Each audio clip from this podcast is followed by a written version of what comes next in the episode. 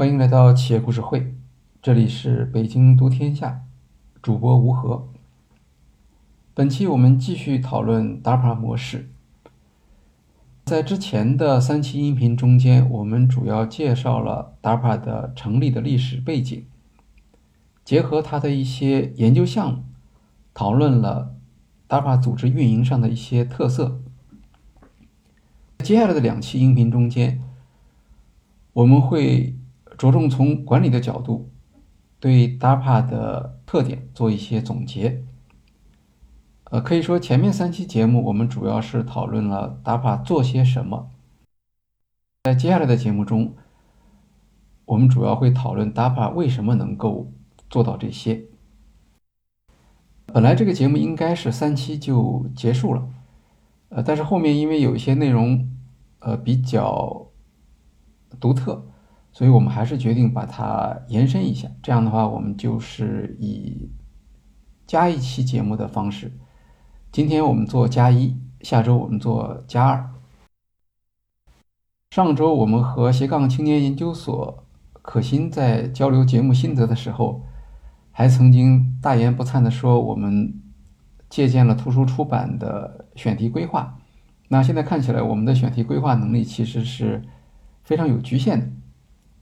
这个和我们前期的准备时间不长有关系。一般的案例，我们通常在采集资料之后到播出之间，它的间隙是比较短的。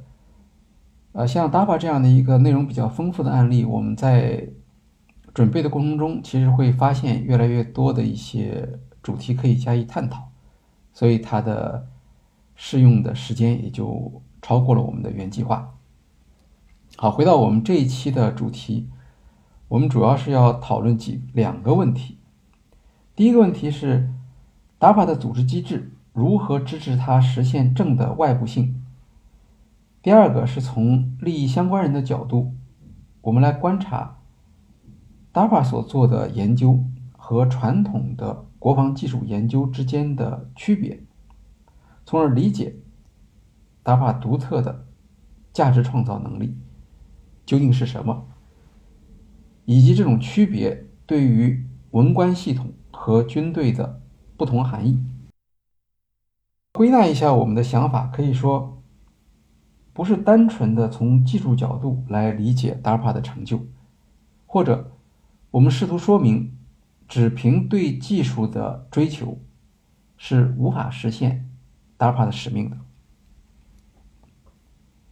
虽然是一家国防技术研究机构，但是 DAPA 的许多研究成果对于普通消费者来说并不陌生。那关于哪些研究发明应当归功于他，有不同的看法。我们这边呢列出了一些 DAPA 官网上。提供的技术研究成果，这些大概是他认为比较有信心，可以说，呃，主要功劳属于他的。那我们看到，一九六零年有导航卫星，这是 GPS 的前身；一九六三年，全球标准地震监测网络；一九六四年，鼠标；一九六八年，计算机演示技术。这就是指的是恩格尔巴特做的那个。演示之母那一场演示，呃，那场演讲吧。今天我们所采用的商业演示，几乎都是在那个那场演示的基础上发展出来的。一九六九年，ARPANET，这就是互联网。一九七三年，TCP/IP 协议。一九七零年，皮镜面技术。这个皮就是金属皮，氢氦锂皮那个皮。皮镜面技术到现在还有一个近期的使用，就是 NASA 发布的这个尾部望远镜。当然，尾部望远镜我们从外表来看，它的镜面是黄金，那黄金的底下其实就是皮。黄金只是为了为了补充皮对于呃红外部分的这个观测能力，它有一些局限性，所以上面涂了一层黄金。那一九七一年。它的技术成果包括玻璃碳，这是现在外科手术人工心脏瓣膜中所使用的技术。我还看到一九七八年，它有一项技术叫做准分子激光。那现在我们做近视眼矫正手术，其实用的就是这项技术。啊，这些技术，特别是最后这个近视眼技术，呃，你说从国防的角度，从国家安全的角度，呃，可能是微不足道的一件小事，但是对于病患来说，它确实能够显著的改善我们的生活质量。刚才所提到的这些技术并不是它的全部，但是这些技术的特点都是和民生有非常密切的关系啊，能够改进普通人的生活。那么回到 DAPA 本意来说，这些技术是为了改进民生而研究的吗？比如说玻璃碳这个技术，它是为了外科手术用的吗？啊，它不是。所有这些技术的背后都是有国防的用途，并且确实也实现了国防用途。但是这些技术在发展出来之后，就进入到了民用领域中间，那为普通人带来了很多的生活质量的改善。所以这就是 DARPA 研究的一个特点，表现出非常强的正的外部性。那经济学中讲外部性的意思就是，你做这件事情产生了和你预期不同的结果。啊，你本来是为了怕死，你去打疫苗，可是你这个打疫苗的行为对于，呃，整个社会是有好处的，因为也间接的保护了其他人，这就是正的外部性。那负的外部性包括教育培训，啊，它本来是人力资源的一种投资，啊，结果却产生了其他一些意外的结果。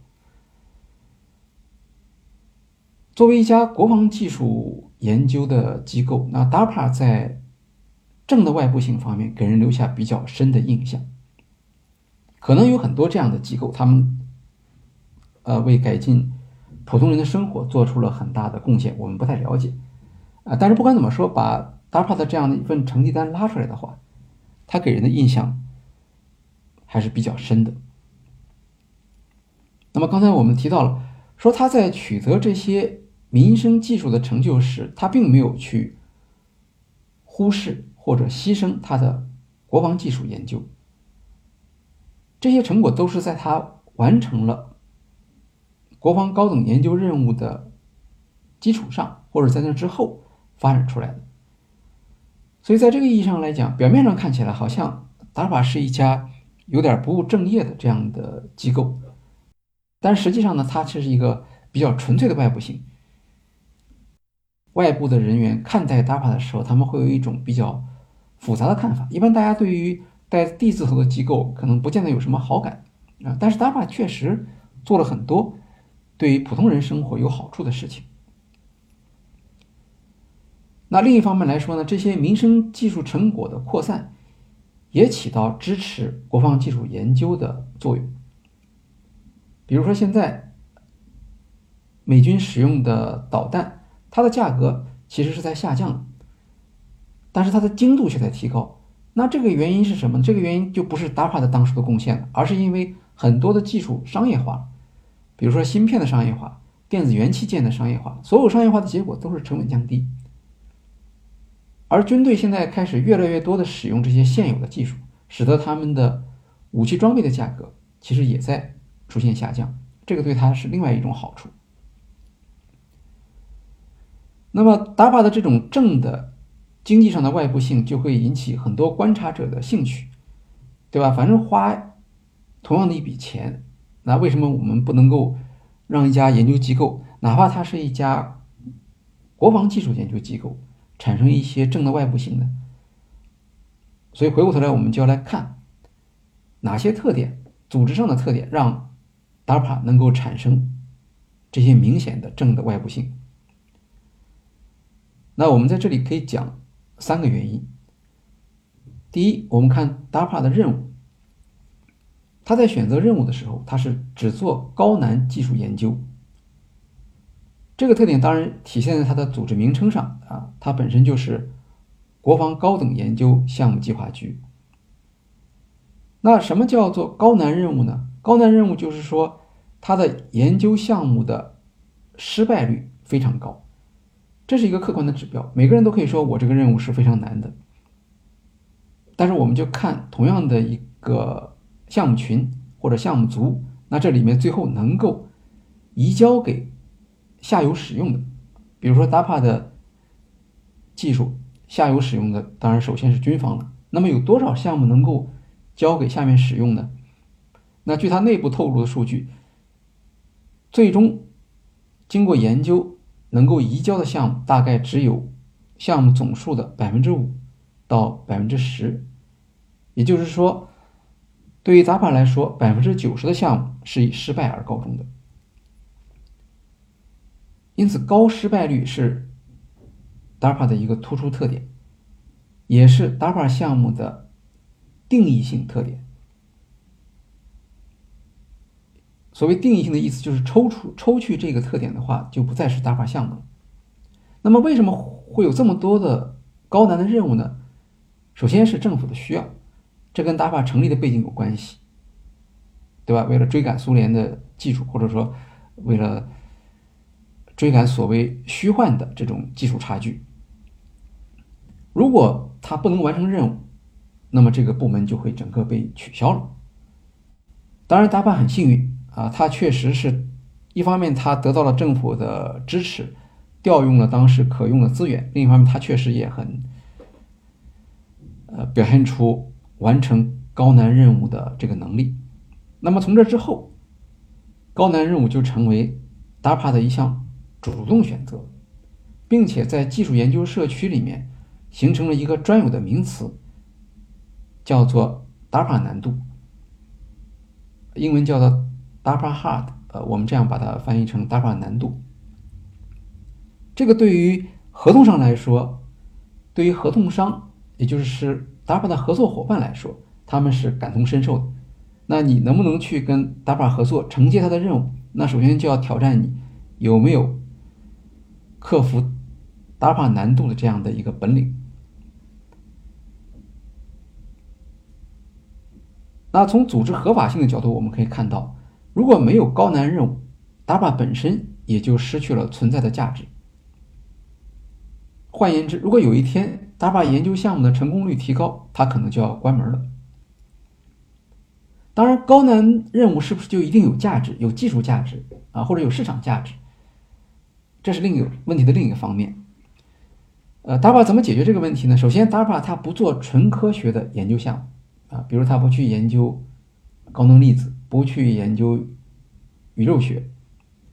在二十世纪六十年代的时候，曾经有人建议将国防部所有的基础研究项目都转到 DAPA 里面去。那当时当局长的是 Jack Ruina，他就拒绝了。那后来有人再提出这样的建议的时候呢，其他的几个局长也都反对。因为如果 DAPA 专注于做基础研究的话，虽然可以发挥它的研究能力的特长，但是必定造成一个结果，就会就是它会失去项目的紧迫性。如果这个项目的紧迫性特征消失了，那么我们可以想象，呃，上层啊或者军方啊他们那些关注也就没有了，连带着后面的这些资源当然也就没有了。在今天 DAPA 的预算里面。只有百分之十二可以算是基础研究的，比如因为有一些材料上的问题啊，它可能涉及到自然科学的基础研究。但是绝大多数项目都是围绕着某项技术方案组织攻关，它要解决的是那些在科学上可行却没有技术方案的挑战。这个就涉及到 DARPA 在的。呃 DARPA 这样的一个组织的历史传承是吧？像美国在二战中组织的这个原子弹的项目，那就是一个典型的在物理学上没有问题，可是，在技术上你要造出来，那你需要一个很大的一个力量来进行技术攻关。所以从这个意义来看呢，它的项目其实都是能够满足特定的市场需求的，而项目的结果也一定会体现为。具体的技术指标和能力，而不仅仅是一个研究报告。当然，它确实产生了很多可能没有什么价值的研究报告，呃，但是那只是项目中的一个部分或者一个环节。这些部分如果不能产出成果，它就会被停止。取消。也正是因为 DAPA 始终把高难的技术任务作为自己的研究方向，所以它的项目很容易引发目标用户的关注。一旦成功，就会产生非常重大的影响。这个是它的正的外部性的最核心的一个一个原因，跟它的技术性质有关。那么第二点呢，DARPA 比较强调概念验证和原型生产，所谓的。极早期的技术市场，他不太关注最终的产品。在他们内部说说，如果一个技术的目标已经有确定的方法去实现了，那它就不是 DAPA 的任务。这是 DAPA 选择项目的依据之一，当然就是高风险。啊，我们刚才提到了高难度，那这里面呢还有一个高风险的概念。DAPA 认为，在他的研究项目结果出来之前，技术界不论是军方、大学和私人产业，他们都应该不知道这条路是可以走通的。这是他选择的项目的依据。但是在完成之后，他就会把研究的成果移交给下游，包括军方、包括私人产业。概念验证了之后。具体的产品，大家可以有不同的发挥，很可能产品做的比他要做的好。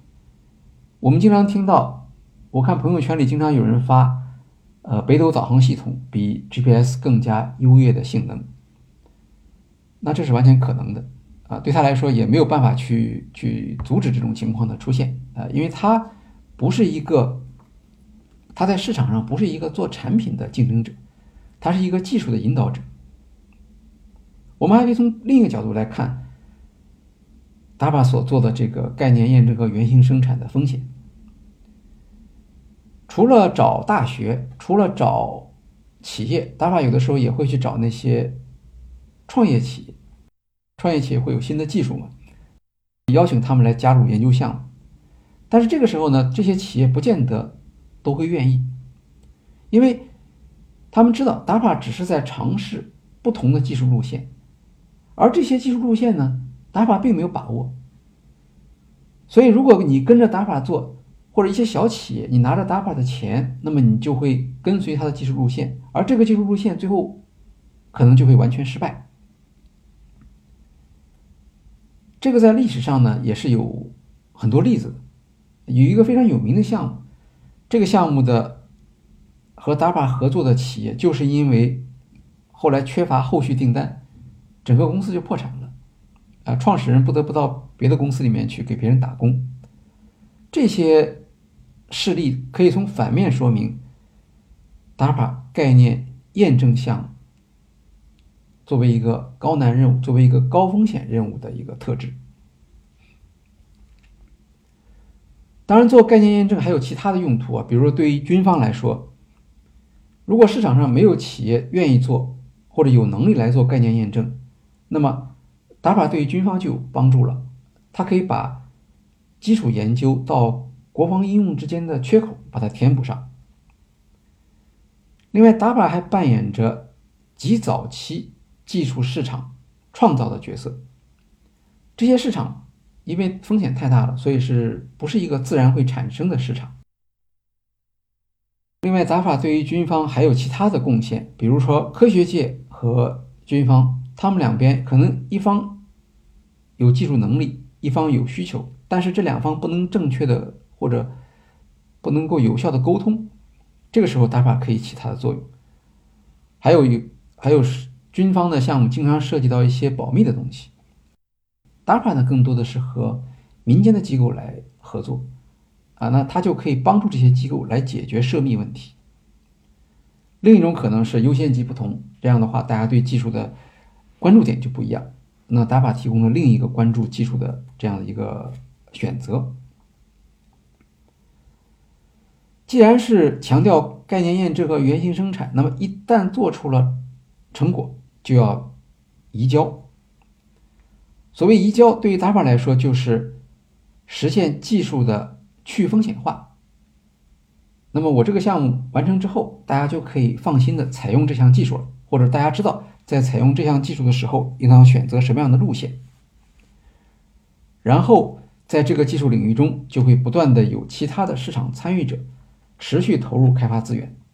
有的人也说，DAPA 做的工作其实就是研究的末端。对于研究来说，做到 DARPA 这就结束了，下一个阶段开始就是开发啊。他们是把研究和开发。区分开，开发的话一定是技术上的风险，其实已经是降的比较低了。当然，在这样的模式之下，呃，其他的人后来居上，甚至把政府的资源挤出市场，这个也是有可能的。我们看，在上世纪六十年代，像仙童公司啊、德州仪器公司，他们生产的芯片几乎都是政府采购的。但是现在呢，政府采购在美国芯片市场的份额只剩下百分之二，连政府准备的战时备用芯片工厂都关掉了，因为这个工厂存在已经没有意义了，它它怎么做它也跟不上，呃，商业芯片公司的这个技术了。那么对于一些可以发展出民用前景的技术，DAPA 的功能就相当于帮助市场检验技术风险，因为对于风险投资来说，他们可以接受市场风险。但是他们一般不愿意接受技术风险，所以我们反复强调，DAPA 作为极早期市场创造者这样一个角色，通过降低技术风险为风险投资提供激励。好，这是第二项，第三项打法能够产生出很大的正的外部性的原因是打法组织结构中的。一种精简化设计的特点。组织结构设计和外部性之间似乎没有直接关系，但是组织结构设计和项目的选择以及项目的移交之间，这个是有很密切的关系的。而移交的积极性就会影响项目成果的外部性。一个组织假如他做了很好的研究出来，但是他不愿意移交，或者他在移交方面效率比较低，那。当然，它的外部性就会差。DARPA 的做法是完成技术概念验证之后，将技术移交给开发方，然后自己去不断的寻找新的项目。这个比例还是挺高的。它平时大概一般是两百个项目，然后每年要新增五十个项目。那因为它的人手是固定的，所以你新增五十个项目之后，你其实就要减少五十个项目。这减少的五十个项目中间，大多数都是失败的。那么剩下的就是那些成功的，成功的话你就要交给别人了，你不能留在自己这边。项目移交的速度受很多因素影响，有些项目，比如说是军队或者国家等着用的，这个没问题，一旦做好了马上就移交。还有一些项目就没有那么迫切，那么怎么样能保证他们能够快速的移交呢？这个就是组织设计方面需要有一定的设计。比如说有的组织会觉得这个项目很好。或者它有利可图，或者是它可以持续的为我争取到研究的资金，这样的话，我会把项目留在手上。但 DAPA 的做法不同，DAPA 的做法是要么移交，要么退出，反正我只能保证这个两百个项目不停的这样循环周转。那为什么它能够做到这一点呢？我们看，首先 DARPA 它自己没有独立的经济利益，它也不缺钱，对吧？它不需要增加收入。它的收入完全来自于政府，而加快移交其实是能够刺激政府持续拨款的。另外，和大家的印象相反，DARPA 的领导层不是像研究所那样的专业的科研人员，而是政府官员或者政治性官员。我们看 DARPA 的局长的任命就属于政治任命。DARPA 从创始到现在。到二零二三年，他是一九五八年创立的，那么六十五年了。这六十五年里，他有多少任局长呢？一共有二十三位局长，平均一个局长的任职期限不到三年，这个变动频率是比较高的。因为有些研究机构，它的领导人是很稳定的，啊，比如我们看美国传染病研究所的这个所长福奇博士，他当所长就当了三十八年，一直到。呃，去年八十岁嘛，他才退休，啊，当然这也可能是一个比较少见的例子，但是一般来说，我们认为科研机构的领导人，啊，他长期任职是一个正常的情况。相反，像 DAPA 这样的短期任职，其实反而是比较少见的。他有的时候任职期限会非常短。现任的这个 DAPA 的局长，我们看是拜登上台的时候任命，他现在已经是两年多了。但是他的前任就比较倒霉，只干了四个月。呃，如果特朗普没有下台，他可能可以接着干下去。但是新的总统上来之后，他要用他自己的人了。一个组织中间的领导人的变更啊，呃，他的如果频繁变更的话呢，会有不同的效果。我们可以说有利有弊。呃，有利的地方是有的。像 DAPA 这样的机构权力很大，也有一定的独立性，所以如果你限制局长的任期，这样你有助于避免形成内部的利益群体。啊，如果是我我当局长，我当一直当下去，那么我手上经手的这些项目，我对他们就有感情，或者我就知道这个项目的利益，那我就会有动机去把持它，是吧？相反，不停的换局长的话，那我对上一个局局长遗留下来的东西，我不见得很有感情。我要做我自己的东西，啊，这样的话，对于移交其实是有利的。我们看 DAPA 当初的时候，第一任局长 Johnson 他为什么要离开呢？就是因为政府说你把你的这个太空研究项目交给 NASA，然后他就不高兴，就走了。但是他不能阻止这个移交。在他之后呢，DAPA 手上的大型研究项目一个又一个的移交出去了。移交的对象不光是军队啊，也有。国家科学基金会这样的组织，所以在早期啊，这个 DAPA 曾经有过一个有一段时间不断的出现大型项目的移交，这个甚至导致它的士气低落。但是这也因此，这也因此使他养成了一个习惯，就是他能够适应这种项目，不管是大小，反正这个项目总归是要从我们 DAPA 这移交出去，大家不会觉得这是一个需要留恋的事情。那么频繁变更领导当然也有一个弊端了，是吧？作为一个研究机构，那领导人的不稳定会不会影响研究项目的实施质量？假如不影响，那么 DAPA 是用什么办法来避免领导层不稳定的弊端的？这就和 DAPA 采取的组织分权决策模式有关。DAPA 是一个非常扁平的组织，只有三层：局长、办公室主任。项目经理、局长负责审批，但是他不怎么干预项目经理的具体工作。我们看之前曾经讲过的一个故事，卢卡斯克发现项目经理桌子上有一份研究报告，是计算机辅助编舞，这都已经是写成研究报告了，这说明事先他对这个报告，要么就是他没有认真审查，要不就是他根本不知道，这就可以体现出项目经理的权限。所以在这样的一个分权的模式之下，那么局长的变更对于项目经理的工作的影响就比较有限了。不管你的局长怎么变，项目经理他是要对自己的项目掌握一个全权，并且要保证这个项目的呃正常的、顺利的这个实施的。另外，DAPA 还有一个特点，我们看到它内部不设研究实体。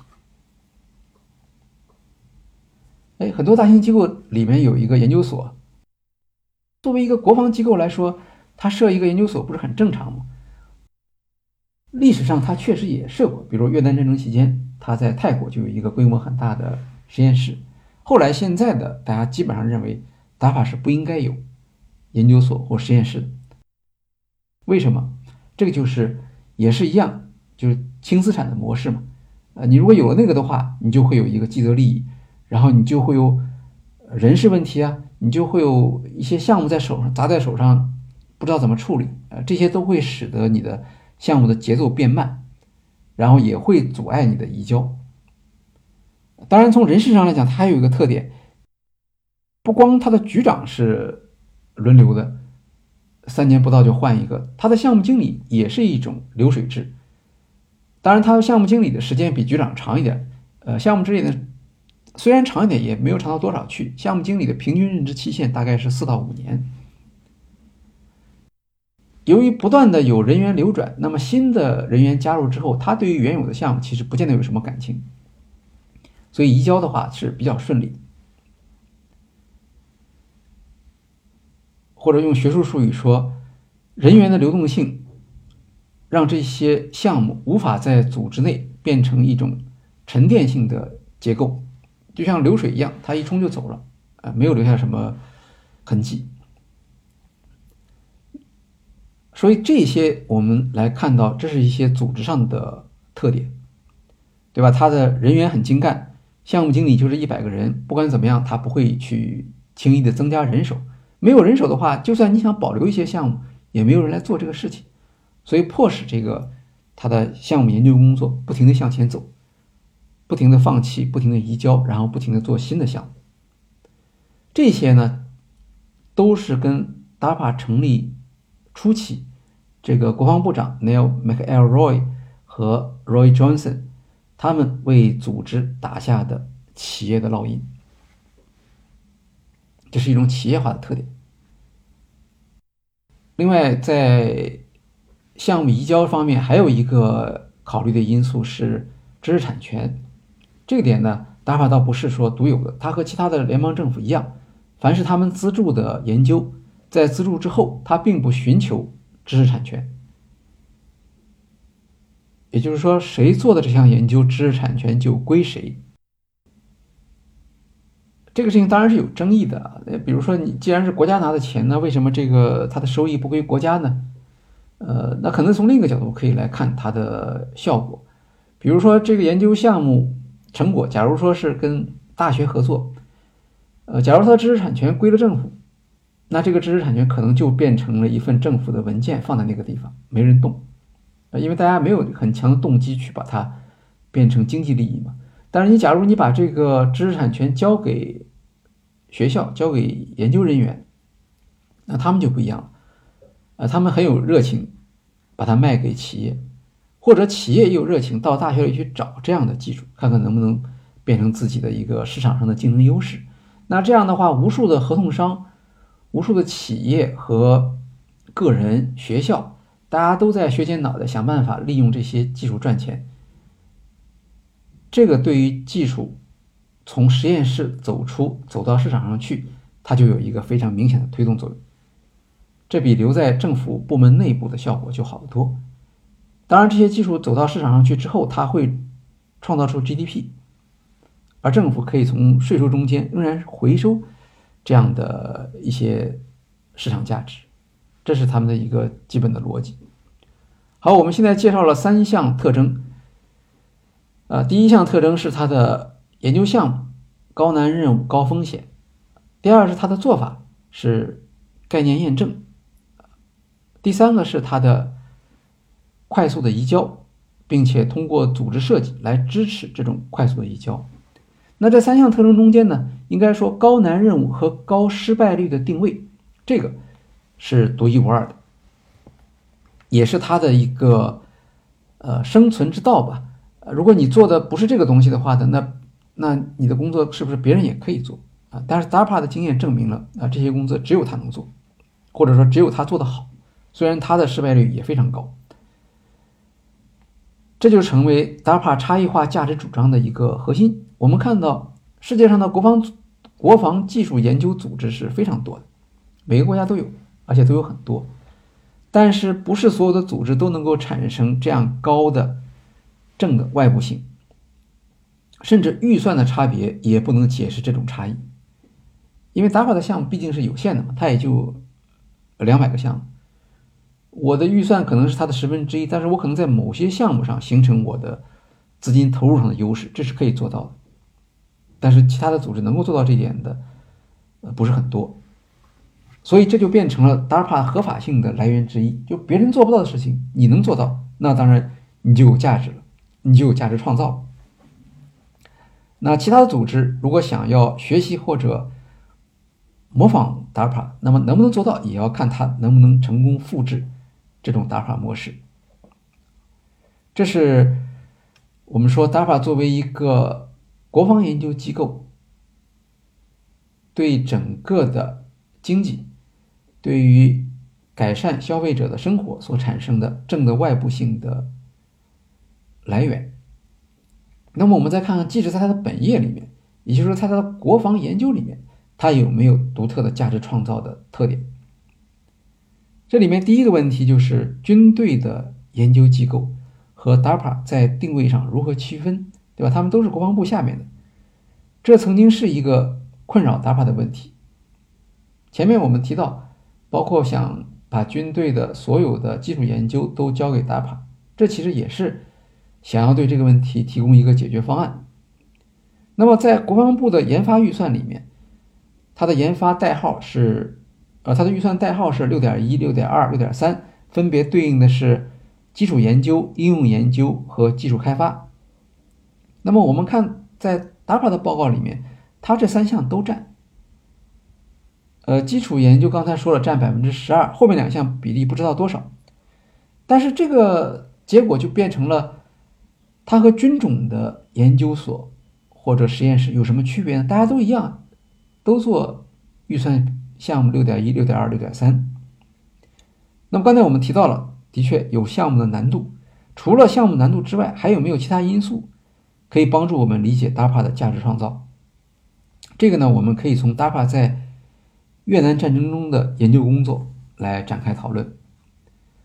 关于 DAPA 在越南战争期间的战术性研究项目，呃，也就是敏捷项目，呃，是存在着不同的看法，而且是以负面的看法为主。不过，敏捷项目呢，也为后来的 DAPA 在冷战期间所做的三大技术贡献做了准备，特别是其中的两项。前两项是激光制导炸弹和无人机，只不过在越南战争期间，这两项技术都没有得到充分的重视。我们先来看激光炸弹，这个是 DARPA 在越南战争期间领导的一项重要的技术突破，它属于精确制导武器这个类别。它的应用呢，实际上在越战中曾经有一个非常有名的战例。清化在越南北方，那清化这个地方呢，有一座桥叫做韩龙桥，呃，到今天呢还是越战的旅游景点。我看清化旅游介绍里面会看到韩龙桥的照片，我给大家放在这个我们的节目里面了。二零二零年的时候，美国大使馆在越南组织越战老兵，包括越越南人民军方面的老兵和美国方面的老兵会面，也是在韩龙桥。这个地方在越战期间呢，是一个代表性的这样的一个战场。但它这个地区啊，是在越南人民军的控制之下。那这座桥梁呢，是北越支持南越游击战的一个重要的节点。美军就一直想炸掉它。但是当时的空中投弹技术其实没有什么呃准确性，或者说从二战结束到越南战争，投弹的技术方面没有特别大的进展，所以效果就不太好。从一九六五年到一九六八年，美军出动了八百七十一架次的飞机，空军也好，海军也好，轮流上阵，都没有能够炸掉这座桥，他们自己反而损失了十一架飞机。那一九六八年呢，美国政府做出一个决定，就是停止轰炸北越，所以这个韩龙桥的轰炸任务就暂时停止了。但是军方一直没有忘记这件事情，他们一直在想办法，看有没有什么解决的方案。那最后呢，是半导体行业的进步带来了一个转机。前面我们提到了，像仙童半导体也好。德州半导体也好，啊，德州仪器公司也好，他们生产的半导体的采购，主要就是政府。政府采购半导体干什么呢？当时主要是为了导弹使用，特别是一些洲际导弹，它需要通过芯片来进行方向上的引导等等。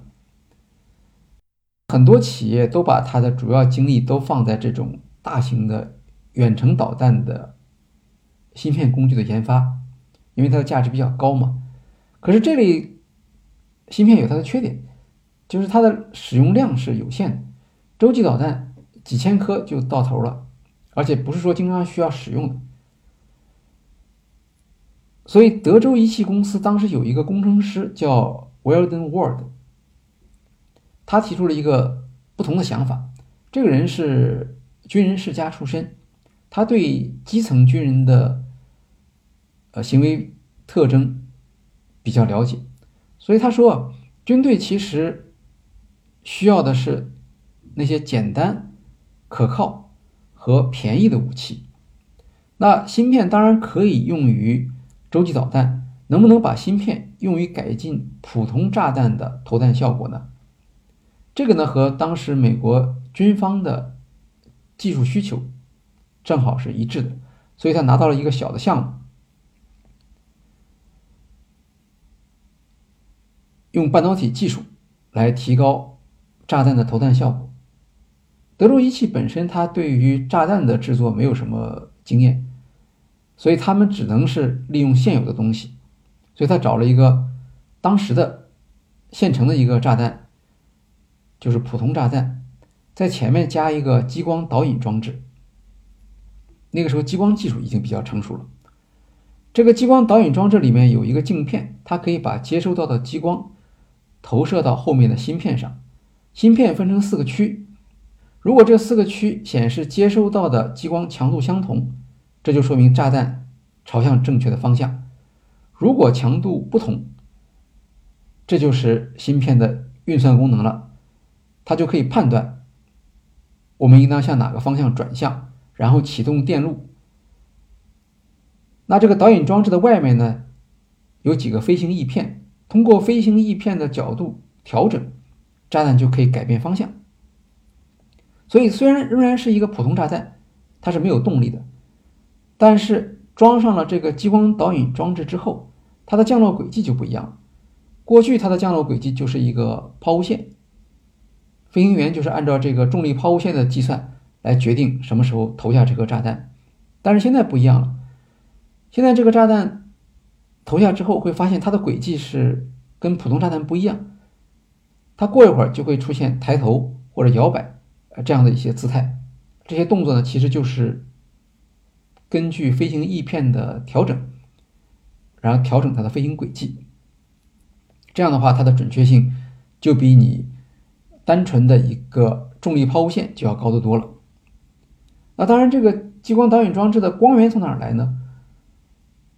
光源呢是另外一架飞机，所以在轰炸的时候呢，他们还要安排一架飞机专门负责向，比如说像韩龙桥发射激光。那这个激光照到桥上之后，就会形成一个反射区，这个反射区的形状是圆锥体，底下是尖的，顶上是一个比较大的一个区域。因为这个激光的光速是很强的。所以反射区的体积就比较大，那么在反射区直径可以达到一点六公里以上，所以飞机就可以比较从容的飞到这个区域里面去。到了这个区域之后，飞行员就投弹就行了。这样的话呢，对于飞机的威胁就变小了，他就不用一边考虑到速度，一边躲避防空炮火，一般还要瞄准。那么同时做几件事情其实是做不好的。这个方案中间特别让人家佩服的地方是，它完全采用了现有的技术，激光发射、飞行翼片调整，还有逻辑芯片，这都是当时非常成熟的技术，都没有什么特别的技术突破需要做。然后它的安装也很简单，啊，它都不需要这个炸弹做什么定制，呃，只要在现有的炸弹上面安装上去就行了，所以它的成本就很低。这个激光炸弹的成本只要三千多美元，那当时呢已经开始有导弹了，导弹的成本是在三万五千美元。低成本的好处就是军队可以大批量的采购，然后呢就在训练的时候，军队也不会说舍不得用，而在训练中间大量的使用的结果是使得这项技术迅速的成熟起来。其实他们一开始用的时候也不行。呃，DARPA 有一个局长 Hertzfeld 曾经回忆说，刚开始去做这个激光制导炸弹的时候，其实投弹率、投弹的准确率是很差的，大概差不多要磨合一年。那如果你这个技术很贵的话，其实军队就舍不得去花那么多钱去做这种磨合了。所以低成本在这个里面起到一个很大的一个作用。可以说，低成本直接使得这个产品的市场化成为现实。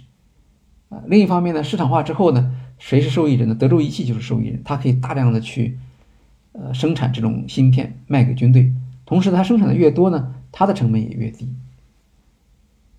所以在这里面可以看到，Word 这个方案为什么在当时迅速得到采采用，它就是满足了各方面的利益需求。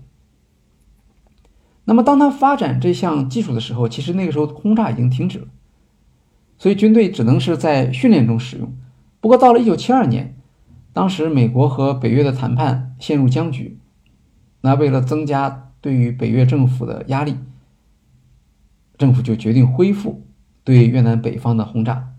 那这一次呢，他们在轰炸的时候就派出四架飞机，携带了德州仪器公司最新研制的。激光制导炸弹炸毁了韩龙桥。这个事情，呃，在美国实际上是有一个很深的记忆的。二零一九年，他们还出了一本书，就叫《韩龙桥之战》。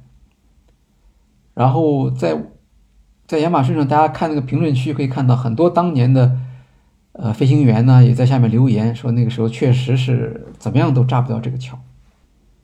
那解决问题。实际上不是靠增加批次是吧？增加牺牲还是要靠技术。当时炸的桥不只是韩龙桥，还对其他的桥梁和交通要道进行了轰炸，效果也非常好。只不过韩龙桥因为太出名了，所以大家都会反复的提到它。那么军方当时的报告里面说，说激光制导炸弹的效果远远超过普通炸弹。对于固定目标，它几乎可以做到一击必中。那这样看起来好像美军获得了一个能够打赢战争的武器啊。但是在政治上，越南战争当时已经失败了，所以军队的任务已经发生转向了。啊，大家忙的不是去打仗或者打胜仗，而是忙着后面的事情了。军队怎么复员呢？哪些机构要保留啊？哪些机构要缩编啊？这些事情都很忙，所以它的优先项非常多。这样的话，这个武器其实没有得到应有的重视。真正让精确制导炸弹引发高层关注的是另一个机构——兰德公司，这个也是很有名的。那一九七五年，敏捷计划结束了，结束之后，当然要做审计了啊，要做一个调查，说这个花了那么多钱到底怎么样？这个这个工作呢是由兰德公司来做的，然后他就发布了一个报告。这个报告的执笔人是著名的战略家，第二次核打击理论的提出者，叫做 Albert w o r s t e t 那么他在报告里面就说，说实际上 DARPA 在越南战争期间呢，他的一些研究工作还是很不错的。那么他说的第一项，他评价很高的研究工作就是激光制导炸弹。他说，激光制导炸弹的命用命中率。高达百分之五十，在那些没有命中的里面，还有百分之四十可以达到投弹精度在七点六米以内。这是一个非常惊人的成果，但是并没有引发大家的重视，包括没有引起，包括没有引起苏联的重视。那么 DARPA 本身他是技术专家，他不是战略思想家，他也不知道这项技术对于国家安全的。战略意义，但是兰德公司不一样，兰德公司就是研究这个东西，它就是从战略上来研究美国或者北约怎么样对抗华约的。越南战争结束以后，美军的战略重点就转移到了欧洲去了。那么在欧洲打仗呢，核战争的可能性其实不大，或者说北约不太怕核战争，但是他们对于常规战争却有担心。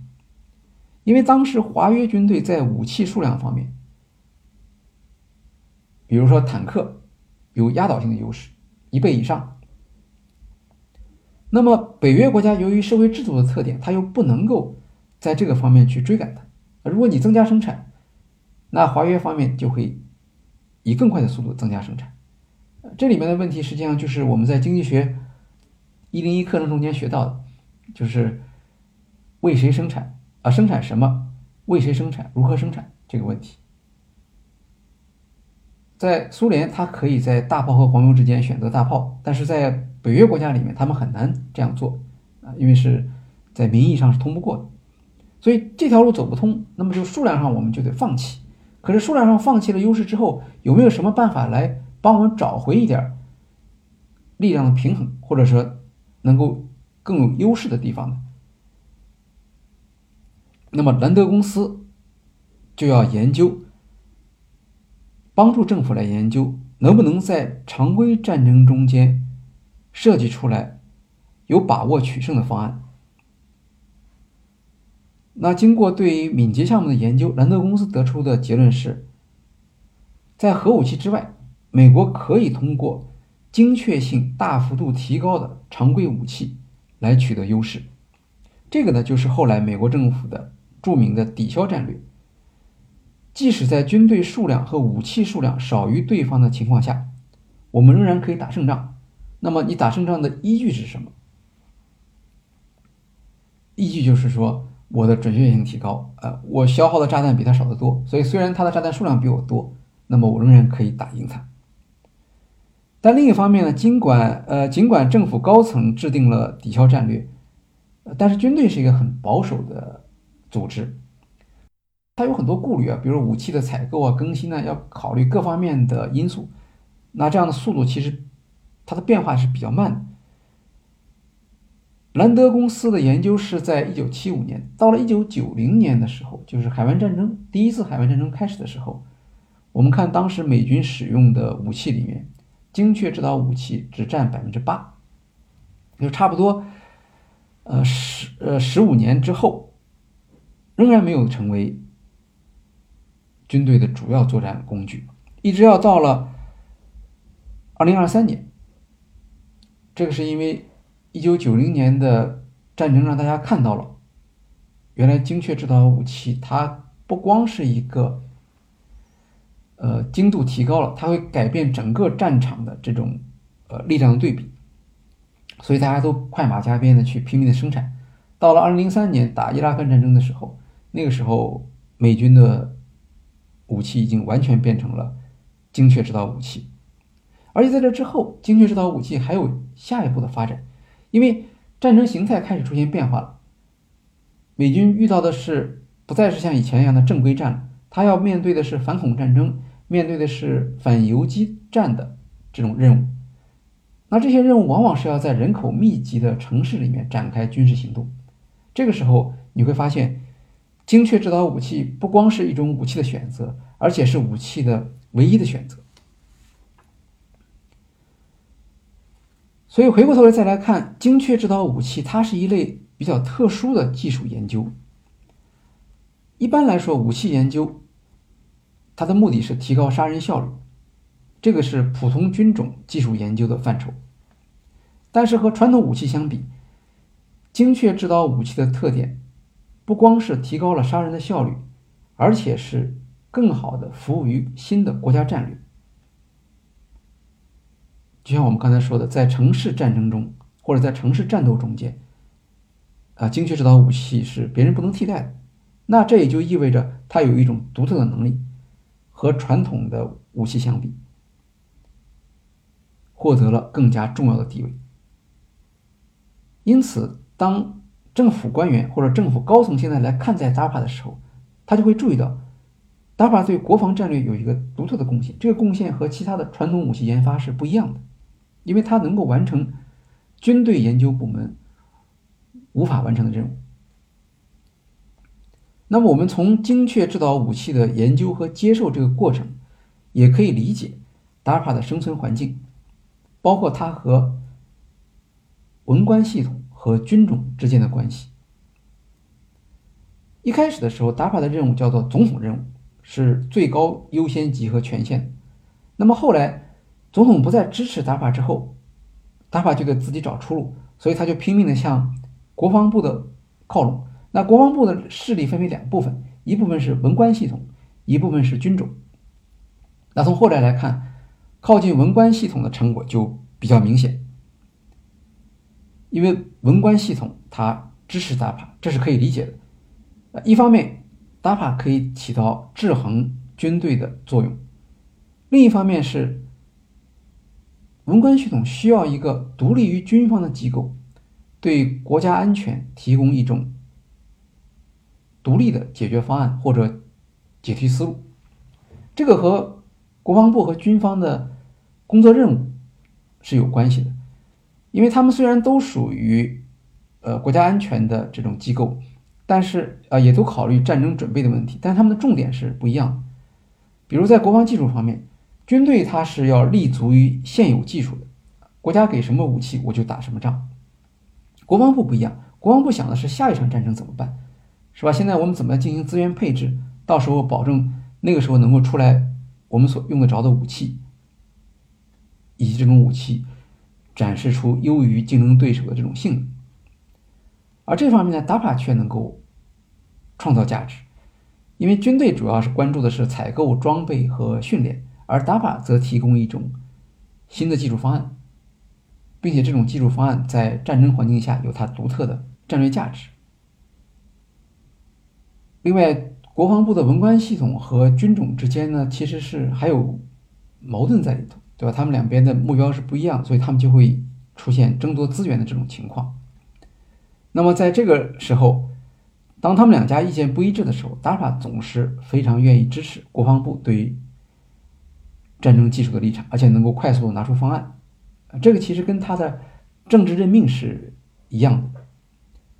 DAPA 的局长他们是。他们不是一般意义上科学家，他们是技术官僚，所以他们非常快的能够响应和理解国防部的需要。比如说，过去国防部表示武器研究的进展令人失望，这个其实就是说军队的那些武器项目的研究不太让人满意。那 DARPA 就立刻组织力量进行项目评论，呃，比如说提交过隐形飞机的研究方案，这个是。这个时候，国防部就会觉得 DARPA 很好用啊，啊，军队不太听他的，但是我至少有一个听我的研究机构。还有一些是跨军种的问题，这个也是国防部比较苦恼的。呃，其中一个典型的问题就是 GPS 系统，这个系统在 DARPA 研究出来之后，他就交给了各个军种，然后呢，军种有自己的私心呢，每个人都搞自己的一套系统，所以最后导致。陆海空三军的 GPS 系统相互之间是不能沟通的，那国防部没有办法，让谁来做这件事情呢？最后只好就让 DAPA 来负责提供一个统一的通信平台。这样的话，你看 DAPA 把项目交出去了，但是这个项目现在又回到他手上来了，这也是一个很有意思的事情。总之，在这样的一个过程中间，我们可以看出 DARPA。它的独特的价值创造能力就在于它能够做军队做不到的事情。好，那我们最后再看一下 DARPA 和军队的关系。那一般在讨论 DARPA 能够做出一些技术突破的时候，通常都会提到钱。这个钱呢，指的是两个方面：一方面，他自己有钱，一百个人，四十个亿美元，每年可以这样花；还有一个同样重要的因素，甚至更加重要的因素是。DARPA 的顾客有钱。一般说来，美国军队肯定是世界上最有钱的一个单一的顾客。那么，顾客有钱为什么重要呢？是因为 DARPA 的很多研究它只做了概念验证，后面的使用场景和最终产品它是需要顾客来做的。如果在移交了之后，顾客没有钱，那这个产品也就被锁锁在柜子里头了，没有用。不能产生实际的影响力，而国防部整个一年的研发预算是两千亿美元，啊，其中打发占了四十亿。那他把这个钱花完之后，他就把项目移交给军队，军队还有足够多的钱来消化他的技术。这个呢，就变成了 Dapa 他所研究出来的技术的市场，有市场才能够有我们未来所说的。那种外部性。所以这样看起来呢，Dapa 和军队的关系应当非常密切，呃，但是实际上，呃，现实却不是这样，呃，因为这这这刚才提到的是他们之间能够相互补充或者相互成就的地方，啊，另一方面他们也有矛盾，比如说军队也想，如果我接受了你 DAPA 移交的技术，那我就得继续投入啊，对吧？我得配套资金，或者呢，你这个技术来了之后呢，那就意味着我原有的。作战的方式或者原有的研发的方式要变化了，这个呢，他不一定喜欢啊，谁都不喜欢受制于人的这种感觉嘛。有的时候军队有自己的方案或者自己的优先级，那这个时候 DARPA 的东西可能就特别的不受欢迎了。在历史上有过这样的情况，比如说 GPS 导航系统做出来之后，移交给海军，海军就不太乐意，呃，因为海军那个时候有自己的项目，他们也。早就知道这个导航系统很重要了，所以他们在研发自己的导航系统，而且原理和 GPS 不一样，他们是通过对海底的这个声呐的搜索来进行导航。当然，这个方案其实是在在成本和效率和实现性方面，其实都不如 GPS 项目。最终他们还是接受了，可是，在接受之前，这中间会有一定的这个矛盾和冲突。还有一个著名的案例就是隐形飞机。你看隐形飞机这个项目，呃，听起来各方面来讲似乎都不错，但是空军却绝力却竭力的反对这个项目。他为什么反对呢？因为当时空军有一个自己的优先项，他要做 F 十六战斗机。那隐形飞机这样的项目肯定是要很花钱的嘛，军方就担心，同同同时做两个项目，他肯定没有那么多钱。还有一个原因和隐形飞机采用的设计思路有关。这所谓隐形飞机，就是在雷达上看不到它的截面，或者它的截面非常小。那么，为了实现这样一个效果，DARPA 在研发隐形飞机的时候呢，采用了和传统飞机研发完全不同的一个思路，就是我千方百计的目的就是看雷达能不能看到我。那么，一般的飞机研发，首先它要强调。比如说空气动力学的性能 DAPA 就把这套东西扔到一边了。结果 DAPA 做出来的飞机有个什么毛病呢？速度慢，操作性能也差。那空军的将领他们都是飞行员出身的，飞行员出身的人就像就像这个会开车的人和不会开车的人一样，飞行员的出出身的人是对飞机的操纵性能是很重视的。那他们看来。达法做的这个飞机实际上是好像在开倒车，啊，这么难看又不好开，速度又慢，这样的飞机，在直觉上他们就不喜欢，这个也是他反对隐形飞机的原因。后来没有办法，只好去国防部来出面，国防部就跟空军去谈，说我们不会去影响你 F 十六的研发费用。但是你要表态支持我们，我们从别的地方来找钱，这样的话让国会来支持，DARPA 来做这个隐形飞机的项目。那国防部为什么那么支持 DARPA 呢？是因为在国防部看来，真正能够对美国的抵消战略，就是保证他在常规战争中能够战胜北约的，是隐形飞机，而不是 F 十六。F 十六是很先进，可是 F 十六的所有的技术上的改进。其实，苏联人都紧紧的盯着，他们都能够猜到，就算有的技术他们米格二十九，比如说做不到，可是他一定一定会花力气去研究。这样的话，你做出来的这种技术上的领先，其实都在别人的预期和控制范围之内。但是隐形飞机不一样，隐形飞机的技术思想虽然来自苏联啊，这个是当时的。呃，美国的工程师在苏联的科学期刊上看到的一篇论文，证明了是可以做这个隐形飞机的。但是隐形飞机这个立项，苏联人是不知道。所以真正在将来打仗的时候能够有用的是隐形飞机，而不是 F 十六。F 十六只能够保证双方力量的均衡，而隐形飞机可以打破双方力量的均衡。这个是空军方面，其实就是国防部认为空军方面对这个事情。不是那么理解。那么对于 DARPA 来说，隐形飞机就特别符合他自己的使命，制造技术惊讶。后来当的确当 F 幺幺七这个飞机出厂之后，世界上所有国家都受到了震动。那么这个是我们看到，这是 DARPA 帮助文官政府来克服军队对于新技术的这种不接受或者抵抗的这样一个成功的案例。那反过来讲，这样的做法就帮助他能够获得政治支持。那在背后实际上是文官系统和军队系统对于同一个技术的不同理解，对吧？军队是强调这个空气动力学。呃，强调堂堂正正的去正面的去作战，呃，文官系统不太在乎这个东西，对吧？不太在乎这一些，他们也不开飞机，啊，他们也不太在乎这个面子。那鬼鬼军队说这个飞机是鬼鬼祟祟的，不体面。那文官系统没有这种感觉，只要我能够突破他们的防御系统，呃，能够我们这边不死人，那这就是最好的武器啊。这是两两个完全不同的思路。那因此，在文官系统的眼中，DARPA 的重要性甚至可能会超过他的研究能力。就他能够真正理解文官系统对于武器的需求。所以从这个角度来看，我们看 DARPA 的成就表明啊，光有技术能力是不够的，还是需要有政治敏感性。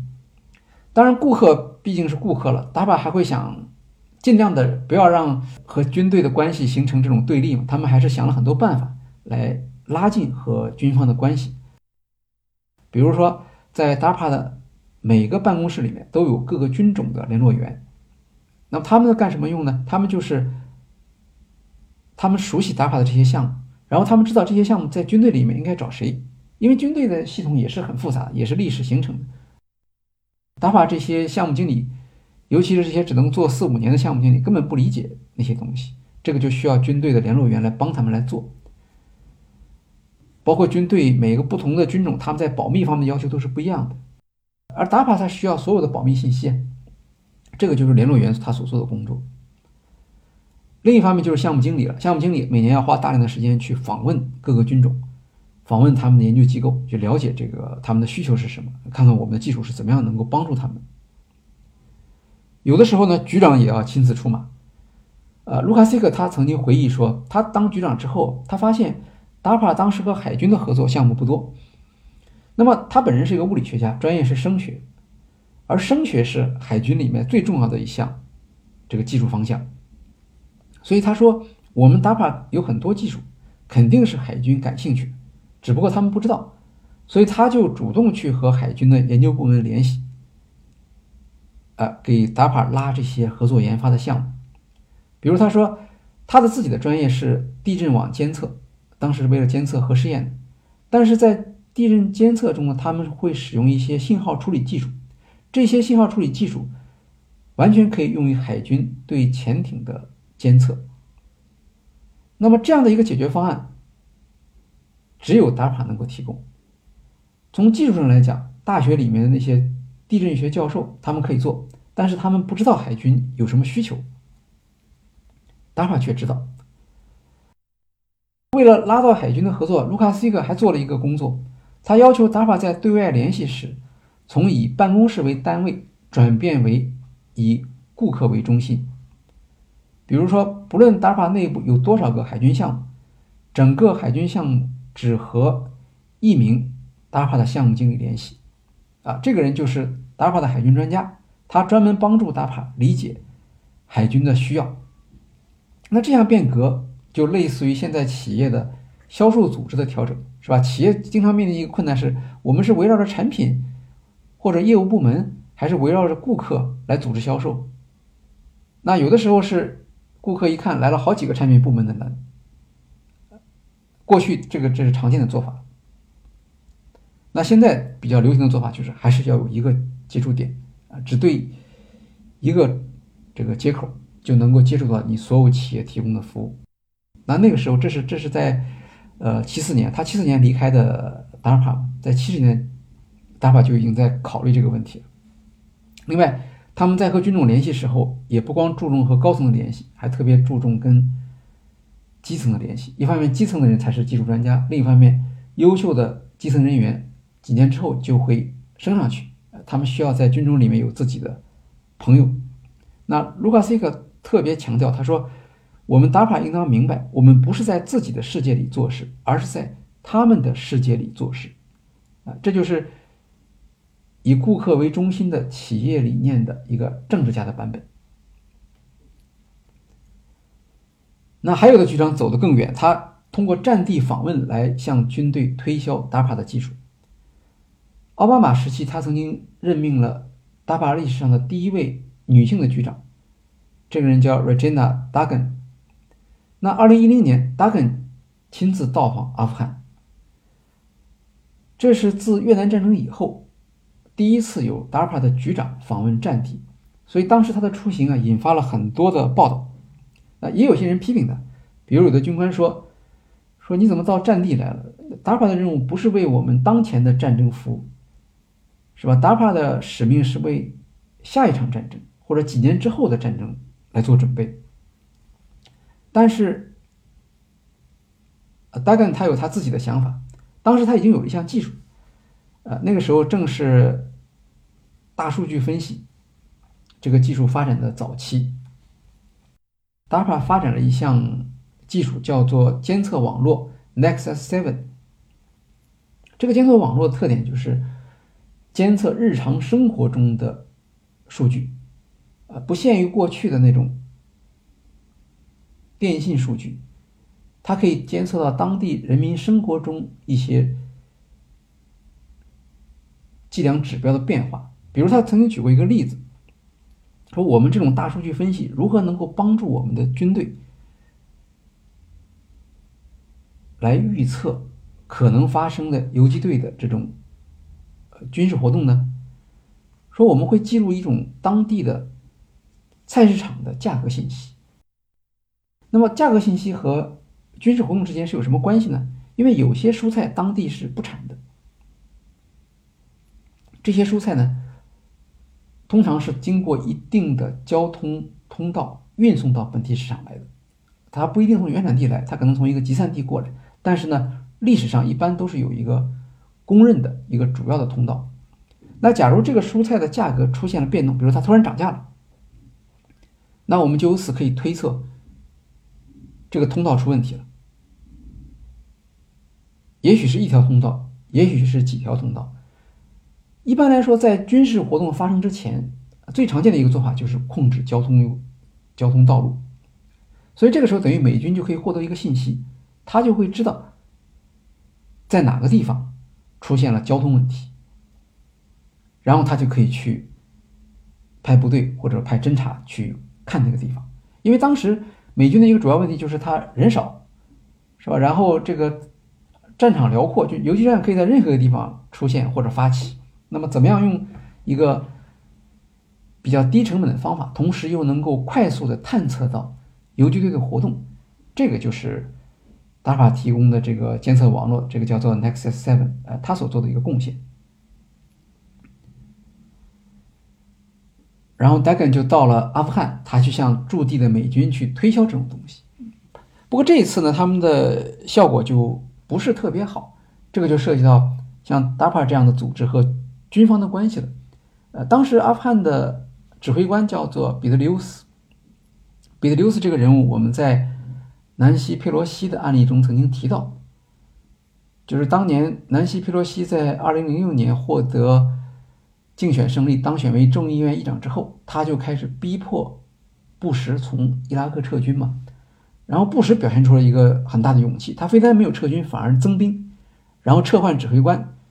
任命的就是这个彼得留斯当阿富汗战区的呃联军的司令。